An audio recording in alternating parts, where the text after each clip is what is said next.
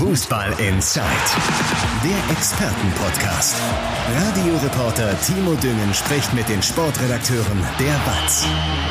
Ja, hallo zusammen aus der Funke-Zentrale in Essen. Wir haben wieder den Weg hier ins Studio gefunden und ihr da draußen habt uns ja offenbar auch gefunden. Und das könnt ihr ja vielleicht in Zukunft noch ein bisschen leichter haben, indem ihr uns einfach abonniert. Geht einfach bei Spotify oder Apple Podcasts, dann verpasst ihr überhaupt keine Folge mehr von uns.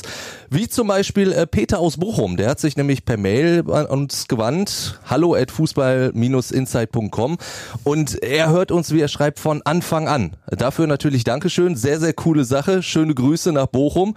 Und jetzt würde ich sagen, ist genug Vorgeplänkel. Jetzt wollen wir dann, äh, wie es für uns üblich ist, ein bisschen Tacheles reden. Und dafür habe ich die beiden Watz-Reporter Marian Laske und Martin Herms im Studio. Marian begleitet den BVB regelmäßig und Martin ist äh, Nachrichtenchef und hat auch äh, die Regionalliga ganz besonders im Auge, vor allen Dingen Rot-Weiß Essen. Tag ihr zwei. Hallo zusammen. Hi. Dann stelle ich mich auch noch mal ganz kurz vor. Ich bin Timo Düngen, bin Morgenmoderator bei Radio M. Schalippe und kommentiere die Spiele von Schalke und den MSV Duisburg. Hamburg. Also ein bisschen Fußballkompetenz ist dann auch vorhanden, hoffe ich doch. Und äh, wir starten natürlich dann mit Marian und dem BVB. Es steht eigentlich für Dortmund so ein Spiel um die goldene Ananas an, könnte man meinen, aber für Hertha, für den Gegner geht's ja um sehr, sehr viel. Wie glaubst du, wird Dortmund diese Partie angehen? Äh, ja, gerade war noch die PK, da hat Marco Rose gesagt, was er sagen muss. Ähm, Natürlich, wir nehmen das Spiel komplett genau. ernst ich glaube es ihm halt in dem Sinne auch, weil es ja in dieser Saison echt so viele negative äh, Vorfälle gab und sehr häufig die Fans gepfiffen haben, dass es tatsächlich eigentlich sehr gut wäre, wenn Dortmund sich da noch einmal vernünftig verabschiedet. Ähm, bin aber gespannt, weil das in der Vergangenheit sehr selten geklappt hat in so Spielen, in denen es nicht geht, dass die Mannschaft echt alles aus sich herausgepresst hat. Und für Berlin geht es ja wirklich um alles noch. Also ähm, die sollten möglichst nicht verlieren. Von daher, ähm, ja, bin ich gespannt. Aber logischerweise will Dortmund so dieses ganze Abschiedsthema daher nicht zu groß machen, damit man ihnen am Ende auch nichts vorwerfen kann. ja. Ist ja auch irgendwo klar, ne? Ich meine, da geht es ja wirklich noch um viel. Die Stuttgarter hoffen darauf, dass Dortmund gegen Berlin gewinnt. Und ja, ähm, ja äh, im Zeichen der Fairness sollte Dortmund da auch alles herauspressen, aber die Stuttgarter können sich zumindestens äh, so in der Hinsicht darauf verlassen, dass es für Dortmund halt schon um was geht, nämlich um einen vernünftigen Abschied und der ist tatsächlich nicht ganz so unwichtig, weil das ganze Klima rund um den Verein derzeit eher angespannt ist. Ich wollte es gerade sagen, die Charakterfrage wurde ja sehr, sehr häufig äh, im Zusammenhang mit der Dortmunder Mannschaft gestellt und wenn du jetzt dieses Spiel herschenken würdest, hättest du diese Diskussion ja wieder komplett entfacht. Genau, äh, aber Gut, hat die Dortmunder in der Vergangenheit auch selten gestört. Ja, was ne? heißt gestört? natürlich willst du es schon ändern, aber äh, du kannst natürlich jetzt aus einer Mannschaft auch nicht äh, auf einmal mehr machen, als sie vielleicht ist. Und von daher, ähm, ja, ich bin gespannt. Also es, äh, ich denke, den Dortmund ist schon sehr gelegen, sich da vernünftig zu verabschieden. Äh, wir werden sehen, ob das dann wirklich gelingt. Ich meine, man kennt es ja auch ehrlicherweise ein bisschen selber, wenn du dann auf eine Mannschaft triffst, wenn die wirklich für die geht es um alles und die werfen 150 Prozent rein, müssen die Berliner natürlich auch mal schaffen. Erstmal ich, wir sprechen von Hertha, ne? Genau. also auch da muss man genau. mal schauen. Das aber ist ja jetzt auch nicht die Truppe, die dafür bekannt ist, immer äh, vollstes Herzblut reinzulegen. Aber sollten die das schaffen, weiß man ja selbst, wie das ist. Also ich meine, so eng ist es in der Bundesliga dann schon. Der, selbst der FC Bayern kann dann Probleme kriegen, äh, wenn er auf so eine Mannschaft trifft und selbst nicht alles gibt. Das heißt, natürlich kann das dann auch negativ laufen. Für die Dortmunder wäre es aber halt dann echt ein schlechter Abschluss. Ähm, aber letzten Endes, da im Sommer sowieso so viel passiert, denke ich, könnte es der Club auch verschmerzen, weil eine gewisse Euphorie durch die ganzen Neuzugänge wird sicherlich erzeugt werden im Sommer. Auf die kommen wir natürlich gleich zu sprechen, auf die Neuzugänge. Allerdings noch einmal ganz kurz zu Hertha zurück. Es wäre natürlich auch besonders bitter, wenn Dortmund da jetzt nur mit halber Kraft spielen würde, wenn man überlegt, dass Felix Magath ja genau das dem Bayern vorgeworfen hat im Spiel gegen Stuttgart. Ne? Also ja. Das hätte schon arg Geschmäckle. Also keiner will extra verlieren, aber letzten Endes äh, können in so einem Spiel immer mal schnell 5% fehlen, selbst wenn man es nicht will. Wenn es um nichts mehr geht, geht es um nichts mehr. Ähm, bin gespannt. Aber nochmal, ich wiederhole mich da. Für die Dortmunder wäre es eigentlich schon sehr wichtig und deswegen wird ihnen natürlich gelegen, daran gelegen sein, da alles rauszupressen. Ja. Dann äh, lasst uns auf die Transfers gucken, die äh, jetzt in letzter Zeit getätigt wurden. Äh, allen voran natürlich erstmal, ja, Erling Haaland verlässt Borussia Dortmund, nicht mal die ganz, ganz große Überraschung. Dass das wehtut, sportlich, keine Frage, aber ist das gut, dass jetzt endlich Klarheit herrscht, auch wo er hingeht? Naja gut, viel später hätte es ja nicht mehr passiert. Richtig, ja, ne, genau. Es war ja eigentlich die Prämisse, dass man eigentlich sagen wollte, so, so eine Hängepartie bis zum Ende will man ja nicht haben und jetzt ist es dann der äh, ja, kurz vor dem letzten Spieltag geworden. Da kann ich halt nur sagen, ist schön, dass die Verantwortlichen das nicht wollten, aber dann müssen sie anders verhandeln. Also wenn sie ihm die Möglichkeit geben, im Vertrag ist erst so spät zu entscheiden. Man hätte ja auch sagen können, man muss die Klausel schon im Winter ziehen oder im Februar oder im März. Das haben sie aber nicht. Oder beziehungsweise sie konnten es damals in den Verhandlungen nicht. Ich meine, Erling Haaland war sehr, sehr begehrt. Mino Raiola, der leider verstorben ist, da sein Berater, man weiß, dass der es auch versteht, alles herauszuholen für ja. seine Spieler. Ähm, ja, und dann brauchen sich die Verantwortlichen natürlich auch nicht zu wundern, wenn Erling Haaland dieses, diese Zeit, die er hat, komplett ausschöpft. Also es wäre jetzt irgendwann die Deadline gekommen. Ähm, so ganz war nicht rauskriegen, wann. Da haben sie sich sehr nebulös gehalten, aber er hätte sich jetzt auch nicht erst am 30.06. entscheiden können. Aber letzten Endes, gut, wenn man es jetzt aufs Sportliche sieht, viel später hätte es nicht passieren können, aber man hat ja vorher schon in den Gesprächen mit den Verantwortlichen rausgehört, die wussten natürlich auch, worauf es hinausläuft. Sonst hätte Erling Haaland eher das Gespräch mit ihnen gesucht.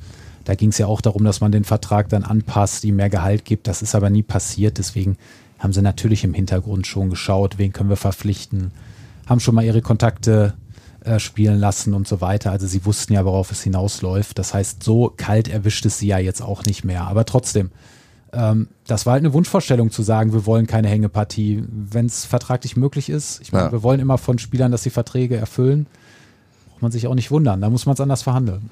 Also gedanklich hatte sich Dortmund natürlich darauf eingestellt, auch schon mal im Hintergrund äh, mögliche Nachfolger wahrscheinlich durchgespielt. Aber glaubst du es wirklich, also war es wirklich so, dass, dass Dortmund erst jetzt so richtig erfahren hat, wo die Reise hingeht bei, bei Haaland? Oder wusste man da auch schon vor ein paar Wochen, der geht zu Man City und man hat es jetzt erst offiziell gemacht? Ist wahrscheinlich Spekulation, aber du bist ja relativ nah dran. Dementsprechend die Frage an dich. Da gab es ja noch dieses Interview, Marian, ne, wenn ich da kurz reingerätschen darf, dieses ominöse. Das war ja irgendwie, glaube ich, kurz kurz äh, zu Rückrundenstart, da hat er sich doch darüber beklagt, dass er angeblich genau.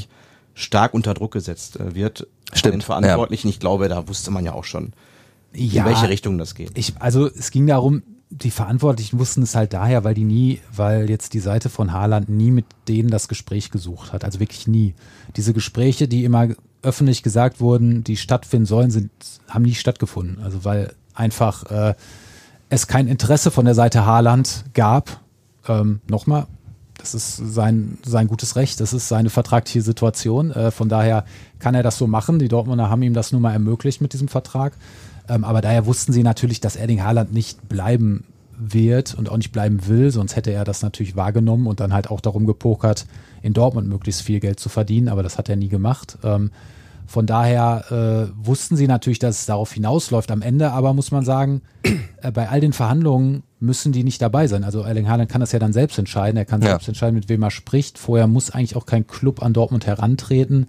Aber natürlich so eng ist es dann im Spitzenfußball schon verwunden, dass dann ein Watzke kriegt dann schon mit, wer da dran ist. Man muss ja auch kein Prophet sein, wenn man sich diese Zahlen anguckt, welche Clubs das zahlen können. Da bleiben ja dann auch nicht mehr viele. Das ist jetzt nicht der VfL Wolfsburg, sondern das ist natürlich dann nur die absolute Spitzenklasse und da bleiben dann halt auch nicht mehr viele übrig. Da kann auch der FC Bayern nicht mehr mitbieten. Da kann der FC Bayern nicht mitbieten, genau. Äh, genau, also auch zum Thema Bundesliga auch der FC Bayern keine Chance. ja, äh, vor allen Dingen, weil es ja hieß irgendwie so, oder es ist ja leider im internationalen Vergleich so, von der Ablöse ist er ja fast ein Schnäppchen, aber das Klar. Gesamtpaket Haaland ist dann natürlich schon noch ein bisschen mehr. Auch da weiß die Seite Raiola auf jeden Fall, wie man das, dass die Ablösesumme günstig ist, für den eigenen Spieler nutzt äh, und auch für die eigene Tasche. Ähm, von daher natürlich, also das Gesamtpaket ist riesig und wenn das sind natürlich Zahlen, die man jetzt nur aus England hat, weil da haben ja auch die Dortmunder keinen Einblick. Aber wenn das halbwegs stimmt mit diesen 500.000 Euro pro Woche, dann kann man sich ja in etwa vorstellen, was das für ein Riesengehalt ist. Und das sprengt auch nicht, nicht komplett die Dimension des FC Bayern. Also da verdient Robert Lewandowski mittlerweile auch ziemlich viel, aber trotzdem ähm, ist das dann für den FC Bayern auch sehr schwierig zu realisieren. Und die Frage, ob man es überhaupt will. Gab es da nicht mal so eine Demut-Diskussion im Zuge der Corona-Krise? ja, das stimmt. 500.000 ja. Euro die Woche? Äh, ja, klar. Ging wobei, so ein bisschen unter, oder? Ja, das stimmt. Aber ich meine, natürlich äh, ändert sich da jetzt nicht viel. Also die Clubs, wo, ja, aber auch, es ist ja halt wirklich krass, weiß, ne? Vor anderthalb Jahren oder vor einem Jahr war ja. noch die große Diskussion, wird sich das nicht alles, aber, wird der Profifußball nicht ein ganz anderer aber, werden und mittlerweile. Aber ich weiß auch nicht, also ich glaube von Seiten von so Clubs wie Manchester City und so wurde das auch nie geführt, ne? Also es war auch eine ziemliche deutsche Diskussion, glaube ich, habe ich jetzt nicht so verfolgt, aber von diesen Clubs wurde das eigentlich nie geführt. Äh, da war auch nie die Illusion, dass das groß anders wird. Und es war ja auch Quatsch, das anzunehmen. Also ich meine, es wird weiterhin viel Geld verdient. Spitzenclubs brauchen weiterhin die besten Spieler, um Erfolg zu haben. Der Markt gibt es eben auch her. Also das muss man ja mal sagen, es wird ja kein Spieler damit bezahlt, weil sie da Lust drauf haben, sondern weil sie wissen, durch Erling Haaland kann ich auch viel Geld verdienen. Deswegen kriegt er das ja auch. Und ähm, ja, natürlich, dadurch ist das so. Aber äh, da ist jetzt auch noch, äh, also ich glaube schon, dass man da jetzt so eine gewisse Grenze er erreicht hat. Ne? Man ist da so bei so Gehältern 20, 30 Millionen, klingt alles un unglaublich. Guckt man sich in anderen Top-Ligen die Gehälter an, beim Basketball, beim Football, hm. dann sind das halt so die Gehälter, die die absoluten Topstars verdienen und auf diesem Niveau ist man. Ich glaube, viel höher geht es jetzt nicht, aber es gibt jetzt auch keine Tendenz, warum das fallen sollte. Jedenfalls sehe ich die nicht. Wenn man sich die Champions League-Reform anguckt, dann verdienen die Clubs eher mehr, die Spitzenclubs. Bei den, bei den anderen Sportarten, ich meine, da könnt ihr mir komplett widersprechen, aber da habe ich manchmal das Gefühl, da ist den Spielern noch mehr bewusst, dass sie nicht diese Gelder kriegen, weil sie den Sport machen, sondern weil, sondern weil dieses ganze Drumherum ist. Bei Fußballern habe ich immer so das Gefühl, die sagen, ach ja, ich will doch eigentlich nur Fußball spielen, möchte dafür aber massig Millionen mitnehmen. Und ich glaube, so ein Basketballer in den USA, der ist sich schon bewusster, dass, es, dass er Teil der Show ist. Kann sein, da kann ich nichts zu sagen. Sorry, weiß ich nicht. Ja, es ist ja auch nur einfach eine Annahme von mir. Ja, ja. Meine, zumindest ist es ja fairer aufgeteilt in den USA, ne, beim ja. US-Sport. Du hast ja diesen sogenannten Salary Cap, das heißt, ne, Gehälter dürfen äh, einen gewissen Rahmen nicht sprengen, sonst zahlen sie diese Luxussteuer. Das wäre natürlich irgendwann mal so eine Überlegung wert im Fußball. Die gab es ja schon häufig, die Diskussion, ja. ne, um einfach mal diesen Wahnsinn zu stoppen. Mal gucken wir mal jetzt hier nach Deutschland äh, mit den zehn Meisterschaften in Folge des FC Bayern wer sich da die Party von denen angeschaut hat, konnte man noch ein Bild drüber lachen. Ne? Also, ja, das stimmt leider. Hatte sowas von, von Kleinkindern, die zu Weihnachten irgendwie einen Rollkragenpullover geschenkt bekommen und sich dann aufgesetzt freuen müssen. Also, genau, einmal ja, um den Tannenbaum nochmal rennen müssen. Das war ja wirklich unerträglich, aber ähm, ist häufig drüber gesprochen worden, aber irgendwie scheint es, glaube ich, nicht äh, ja, realisierbar zu sein. Es würde dann ja auch nur europaweit gehen, ne? Also ja. das ist dann schon die Frage, wollen die ja. anderen Ligen das überhaupt und in welcher Art und Weise? ähm, das ist natürlich sehr schwierig. Und die Frage ist dann ja auch trotzdem, also wo setzt du diesen, diesen Deckel an? Also was, ich meine, wenn er bei 10 Millionen ansetzt, ändert das trotzdem nichts daran, dass der SC Freiburg sich nicht Erling Haaland verpflichten kann. Ne? Also es ist eine sehr komplizierte Diskussion. Klar ist, Dortmund verliert einen absoluten Topstar. Das tut weh. Und die Bundesliga verliert natürlich Bundesliga einen absoluten Topstar. Einen absoluten Topstar, das tut auch weh. Und die Premier League ist aufgrund des Geldes derzeit, wenn man es jetzt mal sportlich einfach nur nimmt, natürlich die stärkste, beste, interessanteste Liga. Also jetzt mal nur davon, nur sportlich gesehen. Dann machen wir es rein sportlich. Haaland, passt er zu City? Passt er zum Guardiola? Spielstil? Bin gespannt. Auf den ersten Moment denkt man nicht so, aber man sollte Erling Haaland auch nicht unterschätzen. Also der ist wirklich so unendlich, unfassbar ehrgeizig. Und nur weil jetzt der Abschied vielleicht nicht, also die letzten Spiele nicht ganz so gut waren aufgrund der aufgrund der Verletzung sollte man nicht verkennen, was der alles kann. Also und ich meine, City, ich gucke jetzt auch nicht jedes Spiel von City, aber ganz typisches Tor ist ja immer diese Halbfeldflanke auf den zweiten Pfosten, dann wird der Ball zurückgelegt. Letzten Endes muss er nur im richtigen Moment starten und diese die Rück, Rücklage ins Tor hauen. Also ich glaube schon, dass er unter Guardiola da einen Weg finden wird. Also wenn man mich fragt, dann wird er unfassbar einschlagen und er wird herausragend da sein. Mal gucken. Natürlich hat er sich jetzt im Guardiola nicht den einfachsten Trainer, nicht den einfachsten Fußball gesucht, aber das passt halt auch ein bisschen zu ihm. Und ähm, also der ist schon ein Spieler, der unglaubliche, unglaubliche Voraussetzungen mitbringt. Natürlich mal gucken, wie das mit den Verletzungen läuft. Da hat er ja schon gezeigt, dass er ein bisschen anfällig dafür ist. Wenn ja. sich das durch seine Karriere ziehen würde, dann wäre es natürlich schon äh, etwas, was sich auf lange Sicht äh, negativ auswirken könnte. Aber erstmal finde ich, sollte man aufgrund der Saison, die, in der es viele Verletzungen gab, jetzt nicht verkennen, was das für ein unfassbarer Spieler ist. Ich habe sowas noch nie gesehen. Mit allen, mit denen ich spreche, die die live im Stadion gesehen haben, die sagen, sowas haben sie noch nicht gesehen, weil das einfach wirkt, als würde da ein zwei, zwei Meter Mann so schnell sein ja. wie, wie Usain Bolt und gleichzeitig kann er noch technisch alles. Und Kopfball hat er sich jetzt auch noch beigebracht. Äh, und er hat natürlich noch viel Potenzial, aber insgesamt ist es schon ein begnadeter Fußballer. Da erinnere ich mich noch an ein äh, Tor gegen Schalke, wo er, glaube ich, den Ball einmal zurückgelegt hat und dann schon im Vollsprint nach vorne und den Ball da wieder in den Lauf gekriegt hat. Da war so eine Energie hinter. Mhm. Da hast du gedacht, wenn sich der irgendjemand im Weg gestellt hätte, der hätte ihn noch umgerannt und hätte das Tor trotzdem gemacht. Und äh, vielleicht äh, für Erling Haaland hoffen wir einfach mal, dass die Luft bei Manchester City so gut ist, dass er sich nicht so häufig verletzt. bei Ilkay Gündoğan scheint es ja auch zu klappen. Also der ist auch nicht mehr ganz so häufig verletzt wie früher. Das stimmt, das stimmt. Dann wollen wir doch einfach mal gucken, wen Dortmund jetzt geholt hat. Äh, kein direkten Nachfolger mit äh, Adeyemi, aber schon auf jeden Fall eine, eine, sehr, sehr gute Verpflichtung. Also quasi jetzt mit einem Jahr Verspätung so ein bisschen die, die Sancho-Nachfolge. Genau, so ein bisschen und vor allen Dingen halt auch jemand, der eine Menge Tempo hat, sehr schnell ist, trickreich, sowas, was Dortmund gefehlt hat, gerade was das Tempo angeht. Ich meine, das haben sie ja das haben sie ja erkannt, dass sie da ein großes Defizit haben und in den letzten Jahren so ein bisschen den Trend, würde ich sagen, verpasst haben, hin zu Physis, zu Tempo, hm. äh, zu Dynamik. Äh, genau, aber es soll natürlich auch noch ein Ersatz für Erling Haaland kommen. Also es soll auch noch ein Mittelstürmer kommen. Es soll noch, das hat Rose gerade gesagt, auf jeden Fall ein Sechser, Achter kommen, der noch mehr so Zweikampfhärte reinbringt. Okay. Ähm, sprich, die Dortmund haben schon erkannt, was für Defizite sie im Kader haben, nämlich ziemliche, wenn sie das ganz Große erreichen wollen. Und ähm, man muss sagen, sie sind schon dabei, das zu verändern und echt trotz Corona-Krise machen sie ziemlich viel. Und, und Adeyemi ist natürlich auch, auch schon mal so ein Zeichen nach außen. Ich meine, der stand ja durchaus auch bei anderen auf dem Zettel. Genau. Ja, das zeigt halt wieder so, dass Dortmund in dem Punkt halt äh, derzeit so dann die besten Argumente hat für so ein Adeyemi, weil du bist komplett im Rampenlicht, eigentlich so wie beim FC Bayern, muss man sagen. Also da bist du eigentlich nicht weniger im Rampenlicht, in Deutschland nicht, aber auch international nicht. Also du wirst bei Dortmund zum Star man das immer so als Vergleich, wenn du dir einen Kunko anguckst bei RB Leipzig. Genau, ja. Sehr gutes jetzt, Beispiel. Wenn der jetzt bei Dortmund wäre, wäre der ein Riesenstar. Bei ja. Leipzig kennt man den auch, aber der ist ja auch überragend. Aber da wirst du halt kein Star. In Dortmund wirst du ein Star und ähm, hast gleichzeitig die Möglichkeit zu spielen. Also wenn er jetzt zum FC Bayern geht, da muss er sich erstmal durchsetzen.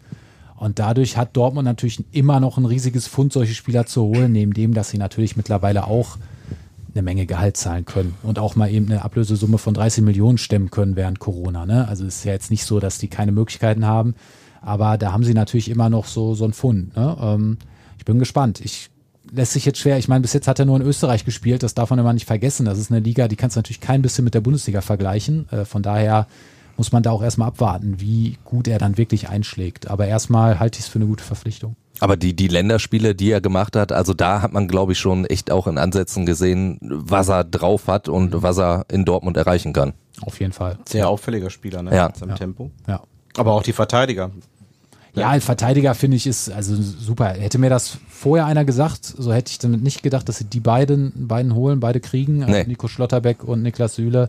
Man da hat man jetzt echt eine potenzielle Stammverteidigung der deutschen Nationalmannschaft beisammen äh, und die wirklich beide genau das mitbringen, was den Dortmundern fehlt, nämlich Tempo und gleichzeitig aber auch noch Härte und natürlich auch äh, ein sehr gutes Aufbauspiel. Also das finde ich zwei sehr, sehr gute Verpflichtungen. Ja, schade fast, dass Rüdiger wahrscheinlich zu Real Madrid wechselt. Dann hättest du es nämlich komplett gehabt, ja, ne? genau, genau. Der, der ging dann doch nicht. Ne? Der ging dann doch nicht. Ne? Ja.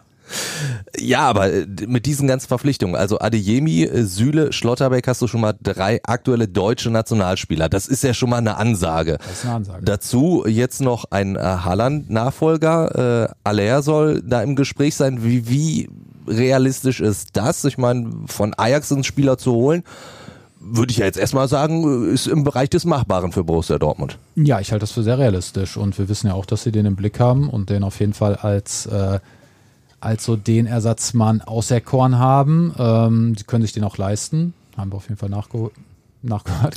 Kriegen sie auf jeden Fall hin. Kriegen sie hin. Kriegen sie hin, sagen sie. Bin ich gespannt, äh, ob es dann am Ende, also man ist jetzt noch nicht so weit, dass man sagen kann, das klappt auf jeden Fall, oder es wird verkündet, aber die haben den auf jeden Fall auf dem Schirm und haben halt auch erkannt, dass sie da gerne noch jemanden verpflichten würden, der auch etwas ausstrahlt, etwas aussagt, dass man den jetzt holt. Ähm, und ja, wir, man kennt ja alle ja noch aus der Bundesliga, man hat ihn jetzt mit Ajax gegen Dortmund gesehen. Der bringt natürlich eine unglaubliche Kopfballstärke, unglaubliche Physis, auch einen starken Abschluss mit. Ja. Ist jetzt kein Haaland, aber schon ein guter Spieler, der dich auch weiterbringt, so gerade was so das Spiel, weil da kannst du dann halt auch in manchen Fällen auch mal mit einem langen Ball arbeiten und der gewinnt den halt und dann geht man auf zweite Bälle. Äh, also da hat man schon, hätte man schon eine Menge Möglichkeiten noch zusätzlich. Ähm, ja, also und der ist, ist schon realisierbar, ne? Also man weiß ich nicht, was am Ende so die Ablösesumme, wenn die sich so im Raum 30 Millionen bewegt und ein Gehalt von, sag ich mal so, 8 bis 10 Millionen, das ist so das normale Topspielergehalt bei Dortmund. Manche verdienen noch ein bisschen mehr. Das ist schon machbar. Ne? Also man spart jetzt auch ein bisschen Gehalt ein durch die Spieler, die gehen. Ähm, das kriegt man schon hin, wenn man will. Vor allen Dingen, ja, äh, Aller wäre natürlich jetzt auch einer, der, der schon ja, ein gestandener Spieler ist. Bei allen anderen, was man immer so liest, wer vielleicht auch noch so, so ein Nachfolger von Haaland sein könnte, das sind eher so, so die Talente. Brauchst du nicht eher jemanden, der auch wirklich, wo du sagst, der zündet jetzt direkt?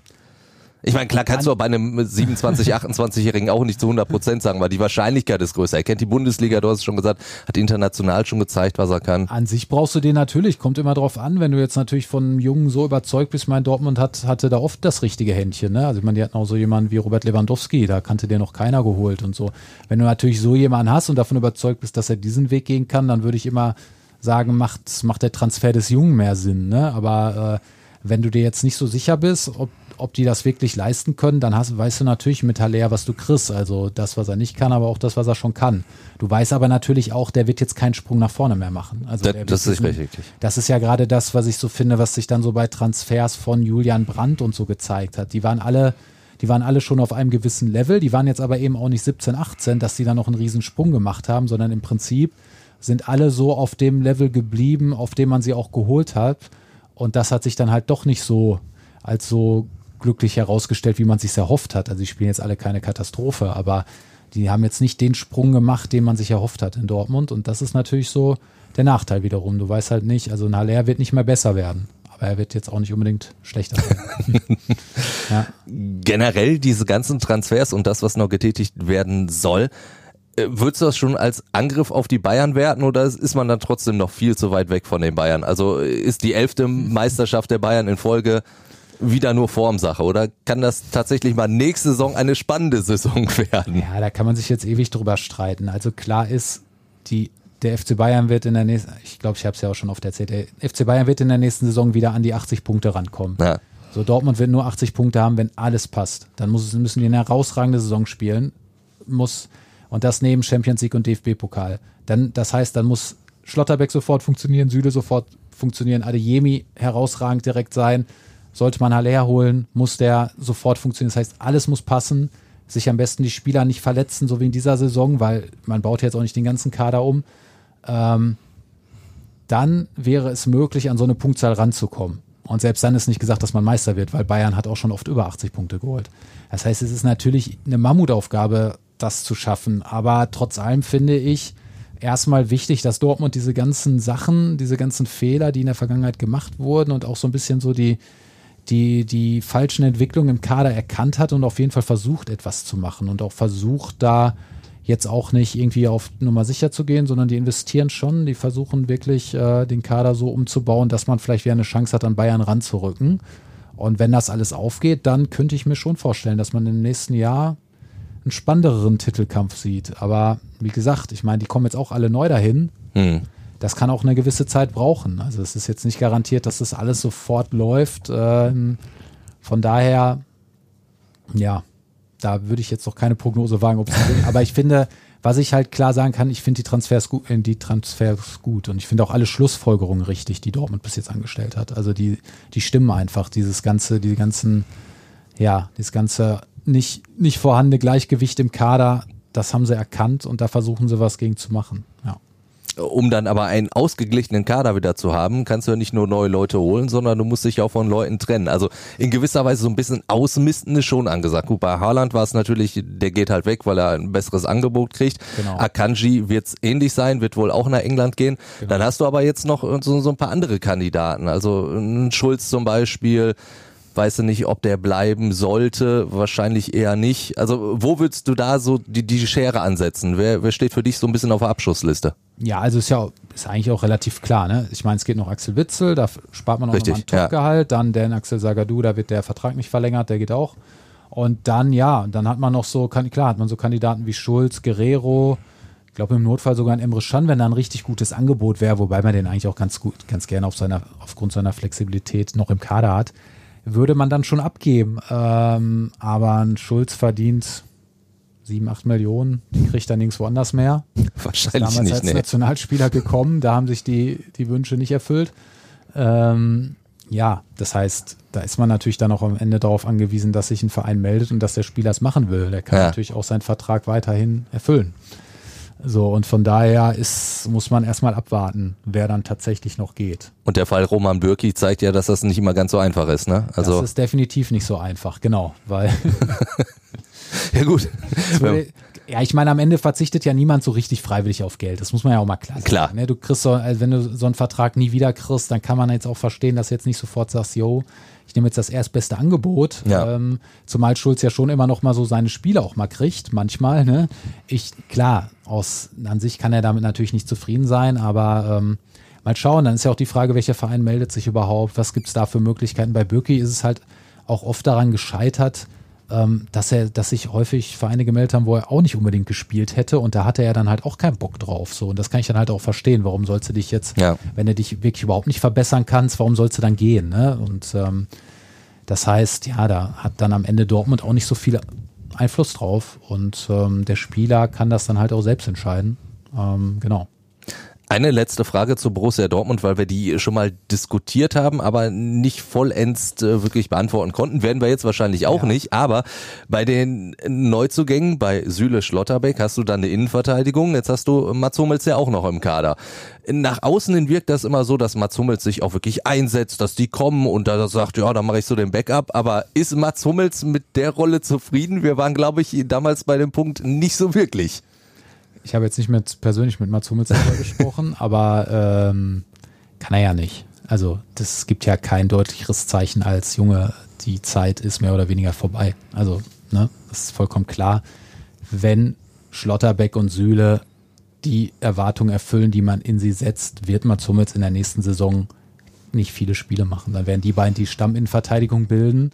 Dann ist es jetzt auch nicht so schlecht, einen Hummels noch hinten dran zu haben. Also es ist jetzt, ich meine, der ist ja immer noch für gute Spiele gut. Und wenn man mal mit einer Dreierkette spielt, dann kann man den da auch noch gut einsetzen. Also es ist jetzt nicht, ist ja nicht so, dass, dass das dann überhaupt keinen Sinn macht. Aber natürlich ist das schon ein klares Zeichen an Mats Hummels, dass man gerade auch sein, ich meine, sein Vertrag läuft 23 aus, dass man eigentlich gerade dabei ist, die Innenverteidigung so umzubauen, dass er da keine Ja. Rolle mehr drin spielt. Das muss man so klar sagen. Ich meine, der wurde geholt als der Abwehrchef, als der Anführer. Unter dem Blick wurde auch noch mit ihm der Vertrag verlängert, kann man im Nachhinein auch sagen.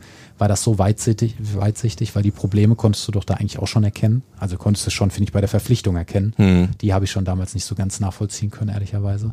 Ähm, und ja, natürlich, also damit kann er nicht zufrieden sein, auf keinen Fall. Aber ähm, da kann jetzt auch dann Borussia Dortmund nichts für. Natürlich nicht, Nee, aber, aber- äh, die Frage ist ja dann, ob, ob er sich in sich hinein ärgert und, und trotzdem auf die Bank setzt oder ob, ob da dann quasi Ja, gut, nächste klar. Konflikt dann irgendwie droht. Kann, natürlich drohen da theoretisch Konflikte, aber ich meine, das ist ja immer das, was, was im, was im Spitzenverein, ehrlicherweise in jedem Fußballverein sein kann. Und gerade wenn man diese Ablösungsprozesse hast, die sind meistens die schwierigsten, wenn du die Topspieler hast, die Führungsfiguren, die eigentlich auch noch vom Gehaltsgefüge ganz oben sind, irgendwie auch noch eine gewisse Stimme der Kabine haben, die das aber auf dem Platz nicht mehr so bringen können. Das ist ja immer meistens äh, WM 2018 wird da ja auch gerne als Beispiel in der deutschen Nationalmannschaft genannt, wo du auch schon so ein Missverhältnis hast zwischen Stellung in der Mannschaft und eigentlich Leistung auf dem Platz. Ja. Und ähm, ja, das, ist, das sind immer die schwierigsten Momente. Bei Marco Reus ist das im Prinzip ein ähnliches Thema. Also wie geht Dortmund damit um? Eigentlich, also ist ja nicht so, dass der ein total, der gibt dir ja noch was und der entscheidet auch mal ein Spiel, aber eigentlich ist er ja von der Stellung im Kader der, der dich zur Meisterschaft führt. Und da wiederum kann man Fragezeichen machen, ob er das jetzt noch in seinem Alter kann mit seiner Verletzungshistorie. Und bei Mats Hummels ist es ähnlich. Eigentlich sind die beiden quasi noch so die Spieler, die die Mannschaft 34 Spieltage anführen können und eigentlich können sie das nicht mehr richtig. Und das birgt natürlich Konfliktpotenzial. Aber Dortmund, ähm, Prinzip, Rose muss es moderieren, Dortmund kann sich das entspannt angucken, weil vollkommen klar ist ja, die beiden werden jetzt nicht noch ein Riesenangebot kriegen. Ja. Also In dem Fall ist sogar Dortmund am Zug, weil äh, die können sich angucken, ob die gut genug sind, um den Vertrag zu verlängern. Also ob sie vielleicht doch nochmal irgendwie sich komplett fassen oder ob man, ob man den Vertrag halt einfach nicht verlängert. Und äh, da hat Dortmund ja keinen Druck, weil die werden kein Angebot mehr kriegen vom FC Bayern oder so. Jetzt bin ich ganz ehrlich, ich finde keine gelungene Überleitung von Borussia Dortmund äh, rein in die Regionalliga. Deswegen lasse ich das einfach. Wer weiß, wie hoch es noch geht. was Ne? anderes, ne? Okay, Schon ein bisschen was anderes. Da sprechen wir auch über ganz andere Beträge zum Beispiel. Aber Nur Martin, noch eine Frage der Zeit. Ja, genau, ja, da- das ist äh, die Essener Haltung, ne? Er- So, so in die Sphären von Borussia Dortmund einzusteigen, das dauert nicht mehr so lange. Nee, also vor zwei Wochen haben wir hier noch gestanden und, und haben Oh ja. äh, schon fast so einen kleinen Abgesang auf die Saison gehabt bei, bei Rot-Weiß Essen. Dann gab's äh, jetzt noch den Trainerwechsel kurz vor knapp, nach, auch nach dem äh, verlorenen Niederrhein-Pokal-Halbfinale und allem drum und dran. Und jetzt am letzten Spieltag geht Rot-Weiß Essen ja in der Pole Position rein. Ja, da muss ich mich auch in diesem letzten Spieltag. Ne? Du hast ja angesprochen im vorletzten Podcast, da ja. ja hier gesessen und die Chancen auf 20 bis 30 Prozent beziffert. Ja.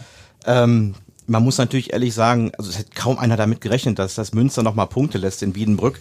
War natürlich auch eine, eine Portion Glück dabei, das muss man ja auch mal sagen. Das 0-0, ja. dann gab es noch die rote Karte für, äh, für Wiedenbrück, so um die 75. rum und ja, man kann sich gar nicht vorstellen, wie viele Fans da gezittert haben am, am Live-Ticker, dann ne, ständig sich das angeschaut haben und ähm, ja, dass es dann doch noch jetzt scheinbar in die richtige Richtung geht, das sorgt natürlich für eine enorme Spannung. Also das ja. ist ja wirklich elektrisierend, so in Essen. Man spürt das überall. Das ist so ein bisschen vergleichbar mit Schalke 04, vielleicht nochmal ein Regal tiefer, ne? ja. aber nicht zwei, drei Regale, sondern wirklich nur eins tiefer. Das äh, Spiel, das Heimspiel gegen Aalen am Samstag, das war ja nach wenigen Minuten ausverkauft. Also gefühlt äh, wären da auch 40, 50.000 Zuschauer dann am Samstag, wenn das möglich wäre. Ich habe Anrufe bekommen, das ist unglaublich, die ganze Woche. Mensch, kannst du noch ein paar Karten? ne? Hast du nicht noch mal einen Draht oder ja. so? Ne? Also muss ich leider sagen, funktioniert nicht. Funktioniert nicht. das ist äh, wäre schön, aber das klappt halt einfach nicht. Und das merkt man einfach so, diese Spannung. Rot-Weiß hat ja wirklich unheimlich viele passive Fans, die ja. einfach alle auf so einen Moment wie jetzt gewartet haben und äh, die das einfach jahrelang ja, nicht, nicht geschafft haben, dann nochmal hinzugehen. Die konnten sich einfach nicht mehr antun, ne? gegen diese ganzen Gurkentruppen. Da Woche für Woche äh, dann Rot-Weiß scheitern zu sehen, das ging einfach nicht mehr. Und jetzt ist plötzlich diese ganz große Chance da, die Tür ist offen. Ja. Und ja, es fehlt noch ein letzter Schritt jetzt am Samstag.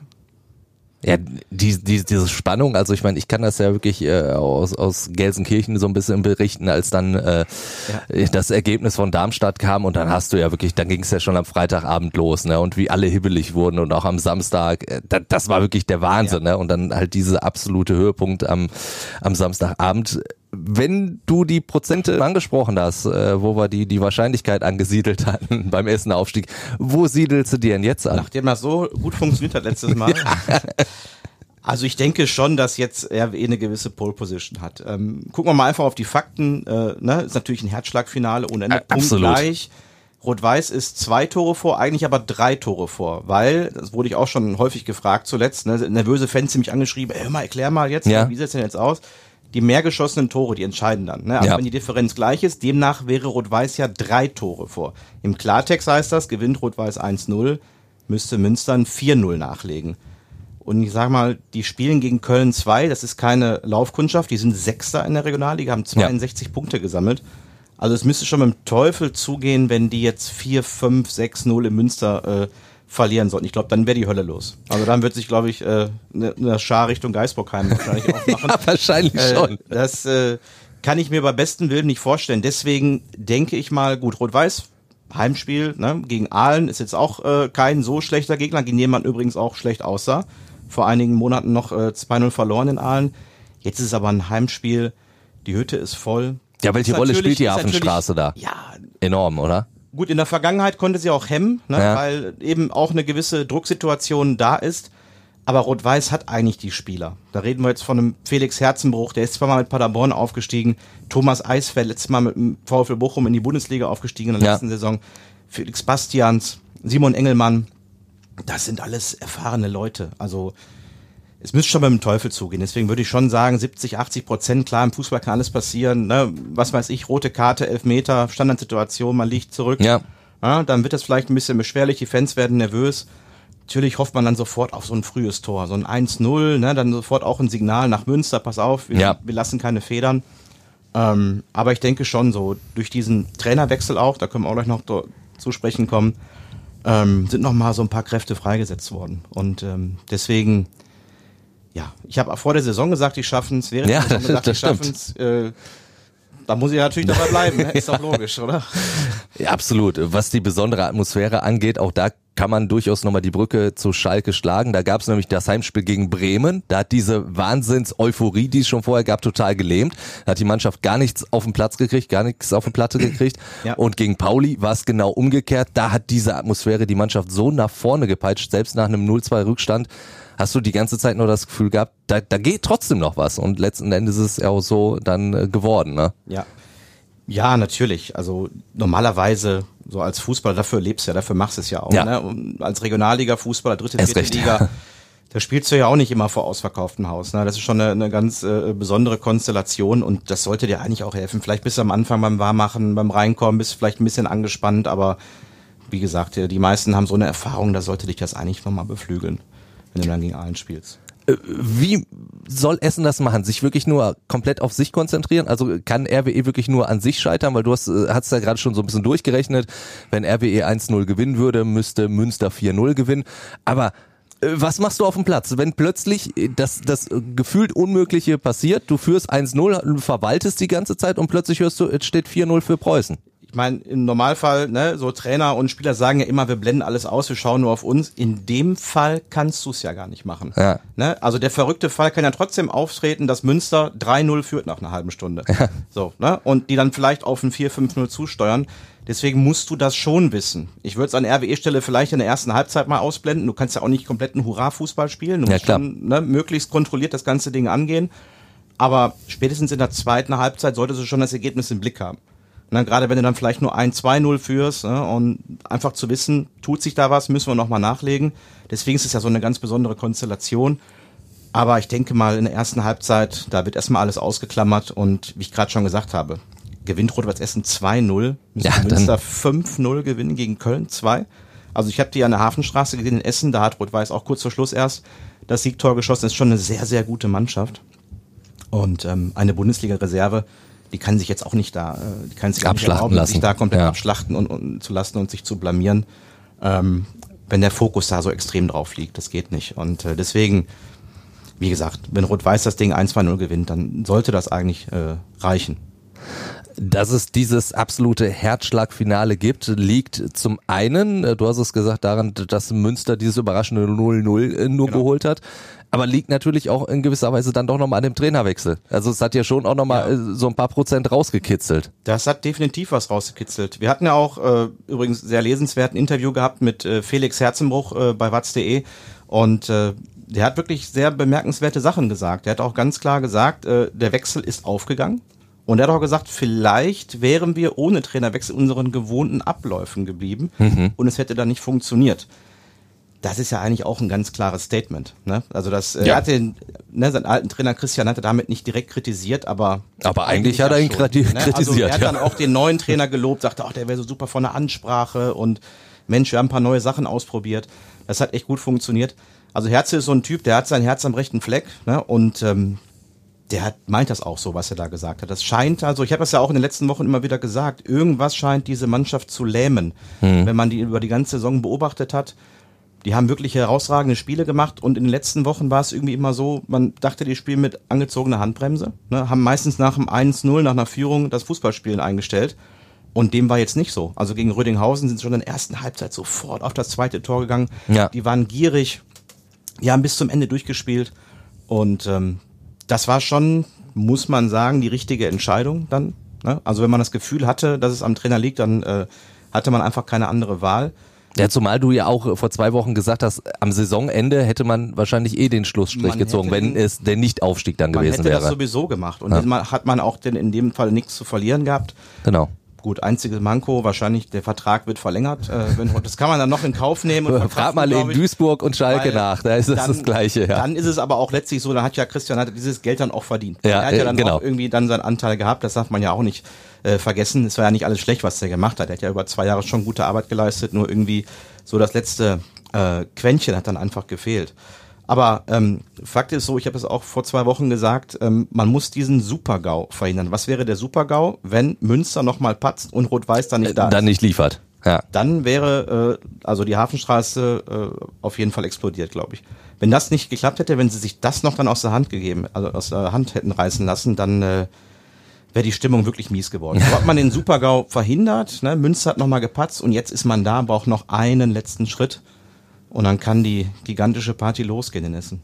Um einmal nochmal ganz kurz meinen äh, Einwurf zu erklären für diejenigen, die es nicht mitbekommen haben. Also auf Schalke ist es genauso. Durch den Aufstieg hat sich der Vertrag von Dimitrios Gramotzes nochmal verlängert. Ja. Und beim MSV Duisburg mit Hagen Schmidt nach dem Klassenerhalt, den man ja auch zwei Spieltage vor dem Ende nochmal rausgeworfen hat. In Duisburg kennt man das, ja. In Duisburg, in Duisburg kennt man das generell. Da werden solche Verträge sehr, sehr gerne abgeschlossen. Was würde denn der Aufstieg für RWE bedeuten? Außer, dass du endlich mal sagen kannst, so, ich habe euch von Anfang an gesagt, Freunde. Ja, natürlich. Also erstmal wäre es eine totale Erlösung nach dieser Saison. Wirklich, also Lesetipp von meinem Kollegen Justus Heinisch, der hat jetzt eine Analyse vor zwei Tagen geschrieben, äh, ein Drama in mehreren Akten. Das wird jetzt so äh, den letzten Akt dann haben am Samstag mit Preußen Münster, dieses ganze Hin und Her. Das ging einem Hinspiel los, mhm. 2-0 Rückstand gedreht, ne, hinterher noch äh, Schlägerei auf den Rängen, dann der Spielabbruch, dann diese Causa Grote, der im Winter ja. zu Preußen Münster wechseln wollte. Ähm, das war schon eine Menge, die in dieser Saison passiert ist.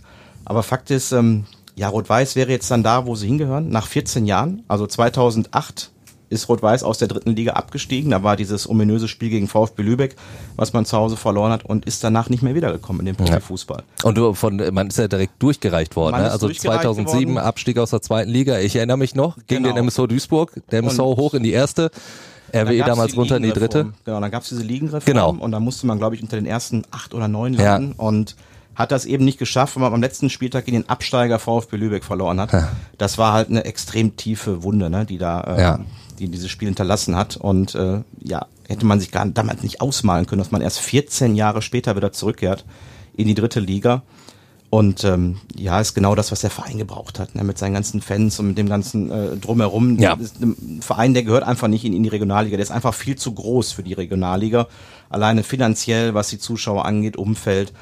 Und ähm, ja, das war, glaube ich, erstmal so der wichtigste Schritt, auch der schwierigste Schritt überhaupt, erstmal aus diesem Nadelöhr-Regional ja. rauszukommen. Ne? Also es gab ja schon noch vor ein paar Jahren die Relegation, die fiel dann weg. Trotzdem ist es immer schwer, bei 19, 20 Vereinen als einziger dann aufzusteigen. Ja. Wie letzte Saison, es findet sich ja immer irgendwie eine gute Mannschaft. Dann in dem Fall war es eine Zweitvertretung, die bärenstark war äh, gefüllt mit Spielern wie Knauf, der jetzt äh, Frankfurt ins Europacup-Finale ja, geschossen hat. Ja. Da muss man sich mal vorstellen, so einer hat dann an der Hafenstraße gespielt ja. ne, letztes Jahr. Mhm. Und das war schon eine äh, extrem gute Mannschaft. Und dieses Jahr war es dann wieder Münster, ein Verein mit ähnlichen Ansprüchen wie Rot-Weiß Essen, der auch zuletzt in der dritten Liga war. Ja. Und diesen Schritt, den musste, was heißt musste, den muss man jetzt noch erstmal schaffen. Und ich glaube, dann hat die Mannschaft oder der Verein hat dann alle Möglichkeiten mit den Fans, mit dem Etat. Ich bin mir auch sicher, mit diesem Kaderkonstrukt, was sie jetzt haben, das sieht man ja auch an Dortmund, obwohl die einige Spieler verloren haben, spielen eine super Rolle in der dritten ja, Liga. Absolut. Das war so die einhellige Meinung, dass, dass diese Mannschaft, auch jetzt die jetzige RWE-Mannschaft mit so viel erfahrenen Leuten, dass die auch in der dritten Liga eigentlich eine gute Rolle spielt. Das, das waren ja auch wirklich viele Neuzugänge, die man also eigentlich so in der dritten Liga eher erwartet hatte, ne? Und dann sind sie zur RWE gegangen. So Leute wie Eisfeld und Bastian, Richtig. noch, wie das funktioniert. Genau. Liga, ne? Also ja. das äh, ist schon nicht so verkehrt. Ähm, wenn man, wie gesagt, vielleicht kann man auch so Leute wie Easy Young halten, ne, der auch einige Angebote hat, dann ja. wird es vielleicht auch leichter fallen in der dritten Liga. Und ich denke mal, ja, man hat die nötigen Finanzen und ähm, das ist ja auch ein attraktives, äh, attraktives Ziel, Rot-Weiß Essen. Ne? Für gute Spieler, dritte Liga, ne? wird ganz gut gezahlt, das Stadion ist voll, ist ein Traditionsverein. Ja. Und das wird, glaube ich, nochmal ganz neue Kräfte freisetzen in dieser Stadt. Ne? Wenn man da äh, endlich mal wieder aufsteigt, es tut sich immer wieder was. Das konnte ja keiner ertragen. Seit 2011 ist man damals von der fünften in die vierte aufgestiegen. Und jetzt ist man seit elf Jahren in dieser Regionalliga West. Ja. Sieht immer die gleichen Gegner, immer die gleichen Plätze. ja. Immer wieder nach Wien Immer die gleiche Sta Stadionwurst. Man, man kann es einfach nicht mehr ertragen. Und äh, endlich tut sich mal was. Und äh, diese Euphorie, bin mir sicher, dass der Verein das richtig nutzen wird. Ne? Bei den Sponsoren öffnet das ja nochmal ganz neue Türen. Und ähm, das könnte erstmal, wie gesagt, das hieß immer, dritte Liga ist eigentlich nur eine Zwischenstation. Mhm. Und das wird dann mittelfristig auch das Ziel sein. Das wäre jetzt vermessen zu sagen, nächstes Jahr steigen sie direkt wieder auf oder marschieren durch. Aber wenn sie es schaffen, nächstes Jahr, jetzt sind wir schon wieder eigentlich einen Schritt weiter. Ja. Aber du hast mich ja gefragt, was passiert, Richtig. wenn? Genau, deswegen muss ich ja äh, ne, darauf Bezug nehmen. Also wenn sie es dann nächstes Jahr schaffen sollten, nach Aufstieg, eine gute Rolle vielleicht jetzt für der BVB 2 zu spielen, sich dann nochmal zu verstärken, ja, dann stehen alle Türen offen. Auch wenn die dritte Liga natürlich auch echt äh, eine harte Liga ist. Ne? ist da, auch Liga. da wird der MSV Duisburg, glaube ich, äh, diverse Geschichten erzählen können. Aber wir freuen uns ja dann auf zwei Derbys, oder? Das wäre äh, der absolute Knaller. Also da, da freue ich mich schon sehr drauf. Ja. Das wird endlich mal wieder auch in der Schauenslandreisen Arena ja, ja, vielleicht auch mal äh, zumindest annähernd eine volle Hütte geben. Ist doch einfach für die Region schön. Ne? Wir Absolut. haben ja nur Derbys, überleg mal. Jetzt in der Bundesliga werden es dann sechs Derbys. Ja, oder BVB, drei Mannschaften, Schalke, genau. Bochum, also sechs Spiele. Ja, Derbys. genau. Und dann noch in der dritten Liga mit MSV und RWE. Also was will man denn mehr? Ja, wir hätten auf jeden Fall eine Menge zu erzählen. Hier bei Fußball in Zeit. Viel, viel Stoff für die nächsten Podcasts. Ja. Jetzt traue ich mich gar nicht zu fragen. Äh, was würde denn passieren, wenn es jetzt doch in die Hose geht? Oh, das ist. Äh, auf die Frage bin ich jetzt ehrlich gesagt nicht vorbereitet.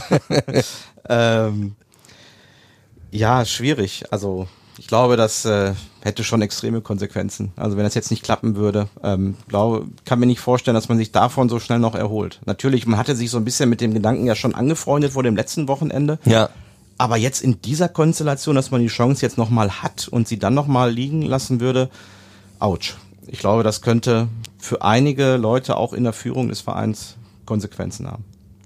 Dann lass uns da keine weiteren Gedanken nicht, dran wir nicht so verschwenden. negativ dran gehen, aber wäre schon bitter. Also Ja. Ich meine, alles bereitet sich hier, ganz Essen, die Wirte, die Kneipen, alles rüstet sich wirklich für, für eine gigantische Party am, am Samstag. Ja. Die ganze Stadt ist irgendwie unterwegs und auf den Beinen und ähm, also das kann nicht schief gehen, geht einfach nicht. Gut, dein Wort in äh, Gottes Ohr. Dann äh, würde ich sagen, äh, kommen wir zum Tippen. Letzter Spieltag und äh, fangen an bei Borussia Dortmund gegen Hertha BSC. Wir haben schon überlegt, wie werden die Dortmunder reingehen. Marian, aber in Zahlen ausgedrückt, was gibt das? Ich sag 3-2-1 für Dortmund, weil Erling Haaland nochmal sehr bemüht sein wird, einen sehr guten Abschied hinzulegen und ähm, er deswegen auch nochmal treffen wird und Dortmund dieses Spiel gewinnen wird. Martin. BVB ist eigentlich alles zuzutrauen, Ja. im, im, im, im negativen Fall. Ne? Deswegen äh, tippe ich mal auf so einen richtig schönen Eklat, Felix Magath, der sich dann freuen wird, äh, ein 1 zu 2. Ich äh, tippe einfach mal auch auf einen Dortmunder Sieg, würde äh, 2 zu 1 tippen, weil ich einfach, äh, das kann ich ja glaube ich an dieser Stelle so sagen, mich würde es für Stuttgart freuen, wenn, wenn sie sich retten würden, weil ich finde, Stuttgart ähm, hat mal eine, eine ganz andere Taktik gefahren, hat, hat am Trainer festgehalten, äh, hat eigentlich mal es probiert mit einer jungen Mannschaft auch im zweiten Jahr. Deswegen würde ich Stuttgart wirklich gönnen, wenn sie in der ersten Liga bleiben würden und wenn Dortmund dann so ein bisschen Schützenhilfe da geben kann, würde mich dann freuen. Das stimmt. Wobei man durch die Relegation nicht vergessen darf. Richtig, die, ja, aber dann äh, möglicherweise gegen den HSV ist natürlich auch dann Ja, nicht ganz so einfach. Das stimmt. Aber für HSV wäre es auch bitte auf Berlin zu treffen. das stimmt auch wieder. Dann, ja, Union Berlin gegen den äh, VfL Bochum. Martin. Ja, das ist aber jetzt für Bochum natürlich um nichts mehr geht. Ja, richtig. Ähm, tippe ich mal auf ein 3-1 für, Für Union. Ja, ja. Ich sehe das ähnlich, ich sag 2-0. Union will noch Europapokal. Ja. Von daher, ja. Ja, dann, dann, also ich bin auch bei einem Union-Sieg, äh, würde dann 1-0 tippen, um noch was anderes zu tippen. Dann äh, Nürnberg-Schalke. Da bin ich mir unsicher, ob Schalke noch so die richtige Motivation kriegt, weil ich, ich glaube, diese, diese Radkappe, diese Felge ist, ist den Schalkern, glaube ich, nicht ganz so wichtig.